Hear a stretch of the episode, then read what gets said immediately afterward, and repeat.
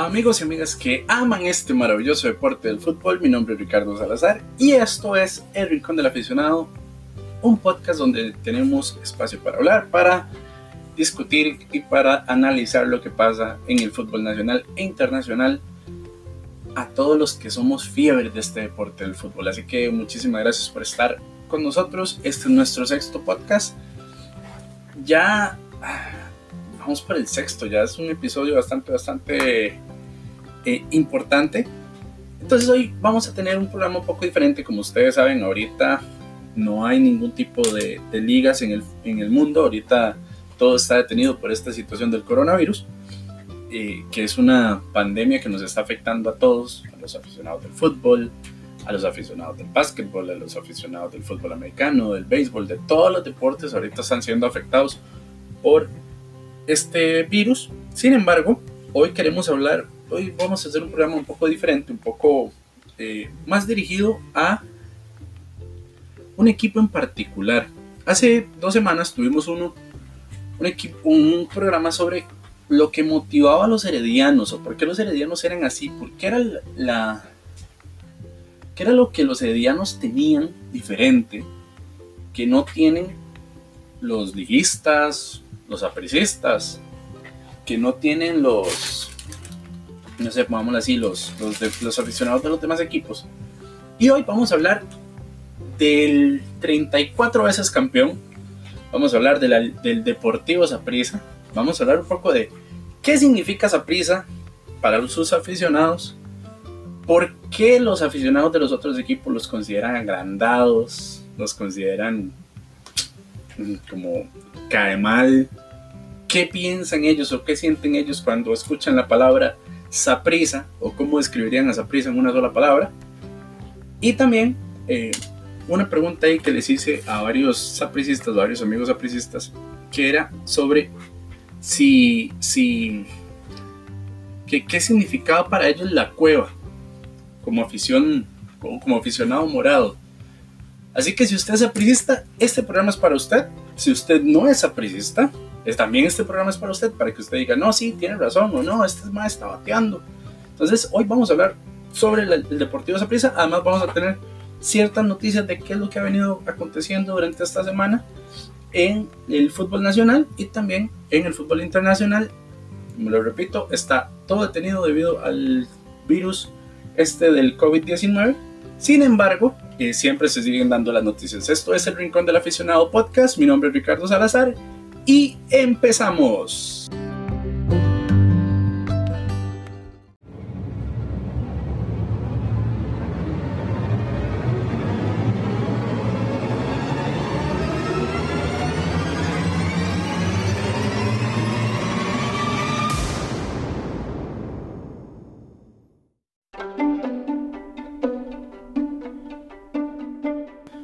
Bueno, ya hemos llegado a nuestra sección Bola al Centro, donde hoy tendremos un tema dedicado al equipo de mayor cantidad de campeonatos en Costa Rica. Por supuesto estamos hablando del Deportivo Saprissa, campeón 34 veces, 34 copas que tienen en sus vitrinas, además de tres veces ganador de la Liga CONCACAF, único equipo en Centroamérica en ir a un Mundial de Clubes, terminó en tercer lugar, con un equipo bastante, bastante bueno que tenía en ese momento, donde habían jugadores como Bala Gómez, como Walter Centeno, Cristian Bolaños, Alonso Solís, Alan Alemán, o sea, habían jugadores de peso, estaba también Ronald González, Víctor Cordero, Pupi López, habían varios, varios jugadores muy buenos en esa, en esa generación de esa prisa que fue al Mundial de Clubes dirigidos por Enad Medford Bryan en eh, Japón, que fue esa vez que fueron en el 2005, si no estoy mal, si estoy mal, por favor corríjanme. Pero hoy queremos hablar un poco acerca del sentimiento de ser sapricista. Y digo queremos porque tenemos a una invitada. Yo tengo una amiga que se llama Catalina y que le agradezco montones por haber sacado el tiempo y poder responder estos audios, donde yo le hice cuatro preguntas a ella como aficionada morada, pero es de esas moradas, moradas, moradas, moradas. ¿Quién no ha conocido a alguien así? Eh, morado, de, que son de los que sacan pecho por su equipo, de los que se les infla el pecho de orgullo cuando hablan de, los colores morado y blanco, que si pudieran tener tatuado el, escudo de esa prisa lo tendrían. Ella es una de ellos. Entonces yo quiero que ustedes escuchen las preguntas y las respuestas que se le hicieron a Catalina y, y vean el sentimiento de un aficionado morado cuando habla de su equipo. La primera pregunta que yo le hice fue acerca de qué significaba esa prisa en su vida o cuando ella escuchaba la palabra prisa, que era lo primero que se le venía a la mente. Así que escuchen la respuesta. Voy, voy poniendo el audio. Es muy difícil para una persona como yo describir a prisa con solo una palabra. Yo pienso en prisa y pienso en grandeza, pienso en historia, pienso en lealtad, pienso en son demasiados sentimientos encerrados en una sola palabra. Entonces, esa prisa para mí significa todo. Yo no sé si seré muy, muy como idealista, porque yo puedo describir esa prisa como, como lo mejor que ha pasado en mi vida. Si usted fuera, bueno, lo pongo aquí como el ejemplo. Si usted es liguista, usted es herediano que nos escucha. Si yo le digo la palabra eh, Heredia, si usted es herediano, o la liga, si usted es liguista, yo creo que usted va a tener la misma sonrisa o el mismo amor hacia el equipo. Si hay algo que, que Saprisa genera es, es, una de dos, o lo amas o lo odias a Saprisa. Y el aficionado morado lo ha entendido, lo ha entendido bien. Y ama a su equipo. Aquí una, un, claro ejemplo de alguien que ama a su equipo. La verdad, eh, nosotros como aficionados yo creo que, también visualizamos a, nuestro equipo, sea el que sea, como la razón, una de las razones más grandes de su vida o una de las cosas más bonitas de su vida ya que es una pasión que nos atrae a todos, una pasión que nos envuelve a todos, que nos hace falta cuando no juega nuestro equipo, que nos cambia totalmente eh, la vida cuando no juega nuestro equipo. Y ella lo define muy bien en palabras. La segunda pregunta que yo le hice es acerca de por qué los demás, las demás aficiones consideran a los morados como agrandados o empachosos. Así que escuchemos la respuesta. La afición morada como empachosa y agrandada. Yo siempre he dicho que los apricistas eh, a, nosotros nos han tachado de arrogantes toda la vida. Y es que tenemos suficientes motivos. hay datos, hay números que respaldan la grandeza de esa prisa. Em, ya todos lo saben, entonces no tengo por qué repetirlos. Pero históricamente, nosotros los sapricistas podemos poner a nuestro equipo en los más altos de los pedestales. Y siento que el sapricista sabe la grandeza de su equipo y no hay por qué dudarla. Entonces, esa característica o esa particularidad es algo que las otras aficiones no tienen. No que no saben la grandeza de su equipo, sino que aunque ellos crean que su equipo es grande, no es una grandeza como la grandeza de esa prisa. No es un, no sé, no es suficiente lo grande que sea su equipo para opacar a esa prisa. Entonces, cuando nosotros decimos que esa prisa es grande, la gente se, las aficiones que no, que no son sapricistas se sienten como empalagadas. Claramente no, no se sienten aludidos porque no, no comparten el sentimiento. Pero sí, a, mí como sapricista no me importa que me digan que soy agrandada, porque yo sé que lo soy, por supuesto pero Saprisa me ha dado todos los motivos para sentir esa grandeza. Si algo pueden rajar los morados es que tienen pruebas y tienen datos con de describir que su equipo es grande. Y aunque a muchas aficiones chiman, ¿cierto? Siempre han ha habido esa, esa, esa situación donde cuando un enamorado saca sus logros decimos, ah, pero es que solo viene del pasado. Los apreciistas tienen con qué hablar. Han tenido momentos muy buenos en su historia. Han tenido momentos muy buenos. Han tenido momentos donde han sacado jugadores como Keylor Navas, como Celso Borges, como Joel Campbell, como Ronald Lavala Gómez. No, mentira, la bala salió de, Carmelito, perdón. Ese no, pero lo estuvo en esa prisa. Que tuvieron jugadores que salieron de, sus, de su cantera, como Vladimir Quesada, como Eric, eh, Eric Lonis, no, Eric Lonis salió de Turrialba, pero Eric Lonis fue un baluarte en esa prisa. Como el Mincho Mayorga, como Rolando Fonseca, como Steven Bryce, como Yeltsin Tejeda, como Alonso Solís, Walter Centeno. Saprisa es y ha sido una de las cunas más grandes de este país. O sea, tampoco vamos a, negar de que la liga y Heredia han sacado jugadores importantes, pero en eso los apricistas pueden rajar, de que de, su, de, su, de sus fuerzas básicas, de su equipo han salido jugadores de calibre hasta mundial. Keylor Navas salió de esa prisa, a pesar de la forma en que se fue, salió de esa prisa y eso nadie lo puede negar. La tercera pregunta fue específicamente de qué hace que la afición sapricista sea diferente a las demás. Así que escuchamos la respuesta. La afición sapricista es una parte fundamental de,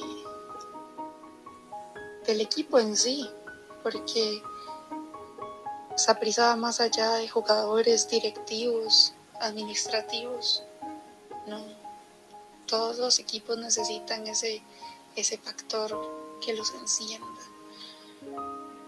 Y siento que los morados hemos logrado que esa prisa tenga la mejor afición de Centroamérica y de Costa Rica.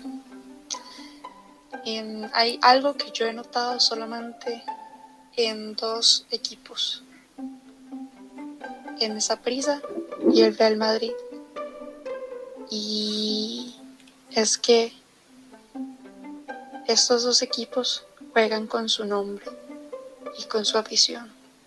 Solo por ser Saprissa o solo por ser el Real Madrid, te pueden cambiar el rumbo de un partido, sin importar qué. Dígase el partido contra el Olimpia, que se remontó a punta de nombre La visión siento que fue un pilar fundamental en esta remontada, solo por poner un ejemplo. Ese estadio no se detuvo en toda la noche. La afición no paró de cantar, de alentar, de meterle energía y vibra a los jugadores para que pudieran al final sacar el resultado que todos ansiábamos y esperábamos. Yo con certeza puedo afirmar que ese ha sido el mejor partido que yo he vivido en la cueva. Con, no sé, 10, 15 años que tengo de ir al estadio. Si algo tiene la afición sapricista es que la afición sapricista es exigente, para bien y para mal, pero no es una, no es una afición que se conforma con participar con ser segundo, con ser tercero, sino que siempre, siempre, siempre quiere el campeonato y siempre lo exige. Y todo jugador que pasa por esa prisa sabe muy bien la exigencia de su afición. Si no hace un partido bueno, se lo hacen saber. Si hace un partido muy bueno, se lo hacen saber también. Igual le ha pasado a entrenadores muy buenos que han pasado por esa prisa y se han ido por resultados, porque eso se trata el fútbol. Yo creo que la, afición de Saprissa ha sido parte fundamental de los logros de Saprissa. Sin la afición, yo creo que ningún equipo podría sobrevivir. Sin, sin afición, ningún equipo tendría ningún tipo de relevancia. Sin afición, ningún equipo podría no ganar, eh, podría, no podría ganar campeonatos. Porque definitivamente el jugador 2 es la afición. Y la cuarta pregunta que le decía yo a Catalina era sobre para ella qué significaba la cueva como morada. Escuchamos la respuesta. La cueva, mi casa. Yo llego a Tibás y respiro aires de esa prisa. Voy entrando a la cueva y siento que me da la bienvenida a mi familia. Veo la cancha y veo el escenario donde suceden cosas mágicas, donde he visto a mi equipo levantar copas, donde he visto a mi equipo remontar partidos imposibles, por supuesto donde he visto a mi equipo caer, porque todo nos edifica. Pero así como ha habido noches para olvidar, las noches mágicas son las que las que predominan. Puedo citar la noche que ganamos 30. Em, todos los campeonatos que hemos ganado últimamente han sido inolvidables. La remontada contra el Olimpia. Em, la bienvenida que le dimos a, al Rey Pate cuando empezó a ser técnico de esa prisa. Y hay muchos otros momentos en la cueva que son inolvidables yo puedo afirmar que pues cada vez que llego a la cueva yo olvido todo lo que está afuera y es como si solo existiera en ese momento, en ese lugar. Yo no pienso en nada más y soy yo en el estadio viendo al equipo que amo, rodeada de personas con el mismo sentimiento que yo. Entonces para mí la cueva es un lugar hermoso que me hace olvidar todo y enfocarme únicamente en esa prisa. La cueva es enigmática. El estadio Ricardo Zaprisa Ima es un lugar donde, bueno, como ticos hemos celebrado dos clasificaciones al Mundial, 2002 y 2006. Pero ahí, los morados han celebrado campeonatos. También hay otros equipos que han celebrado campeonatos, han celebrado buenos ganes ahí, pero hay que recalcar de que esa es una cancha que tiene mística. No, no que pesa, sino que tiene mística. Porque muchas veces Saprissa ha ganado por el estadio. Y eso es lo que se trata ser aficionado de fútbol. Esa pasión de hablar de su equipo. Ese, ese amor a la institución. Como decía Catalina, pueden pasar jugadores, directivos, eh, entrenadores, lo que sea. Pero el amor el que vale es a la institución. Ojalá todos tuvieran el mismo amor hacia su equipo. Ojalá todos tuvieran el mismo amor hacia su camiseta. Y que no se enfocaran solo en criticar y en tirarle, ya ustedes saben, a, su equipo, sino también amarlo incondicionalmente sin importar resultados y siempre exigiendo que su equipo dé todo el máximo. Esto fue Bola al Centro, este es Ricardo Salazar y estamos en el rincón del aficionado.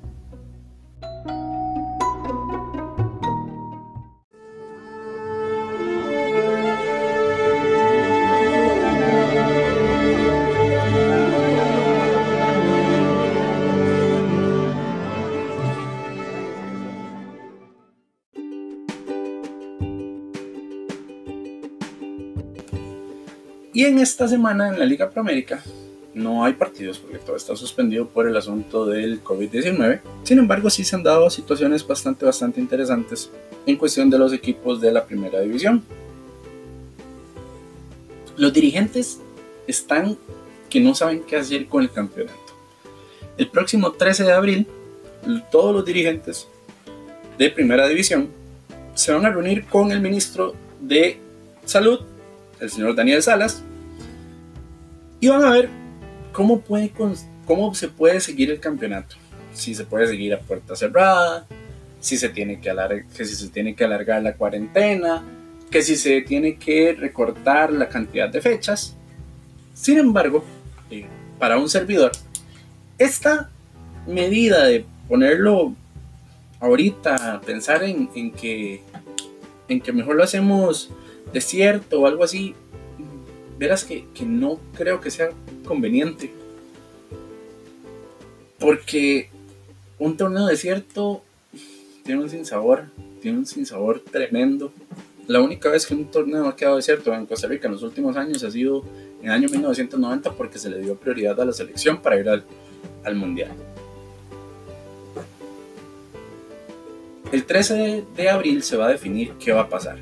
Personalmente yo, yo Ricardo Salazar, diría que lo mejor es que los cuatro que están ahorita primeros de una vez pasen a semifinales y se juegue a un solo partido en el Estadio Nacional, igual la final a un solo partido. Ya cuando se pueda volver a tener a la afición en cancha. Porque qué aburrido es un partido a puerta cerrada el fútbol no es lo mismo sin afición, lo decía en el podcast pasado. Y también eso crea que los demás equipos tengan, o sea, que los equipos tengan eh, fallas económicas, porque al no tener planillas, al no tener eh, piquetes vendidos, es un golpe muy fuerte para la economía de los clubes. Entonces, eh, ahorita, de hecho, hay un problema con la Sojupro, que la Sojupro menciona que bueno, por el salario de los, de los jugadores, se llegó a un acuerdo de pagarles a todos los que ganen menos de 500 mil colones, pagarles el salario completo, y a los que ganen más de 500 mil colones, irles pagando una porción menos del, del, salario, para no afectar tanto la economía de los clubes, ya que no están recibiendo dinero por venta de taquillas. Esperamos, yo personalmente espero, con todo el amor del mundo, que lleguemos a una resolución el 13 de abril que digan vuelve el fútbol. Porque qué largos son los días sin fútbol. Qué difíciles son los fines de semana sin fútbol. Sé que ahorita la salud está primero. Sé que es una situación pandémica, pero hay que aceptarlo. ¿Qué falta hace el fútbol? ¿Qué falta? ¿Qué falta? ¿Qué falta? Así los vamos a tener informados de cualquier novedad en nuestro próximo podcast. Esto es El Rincón de la Bueno,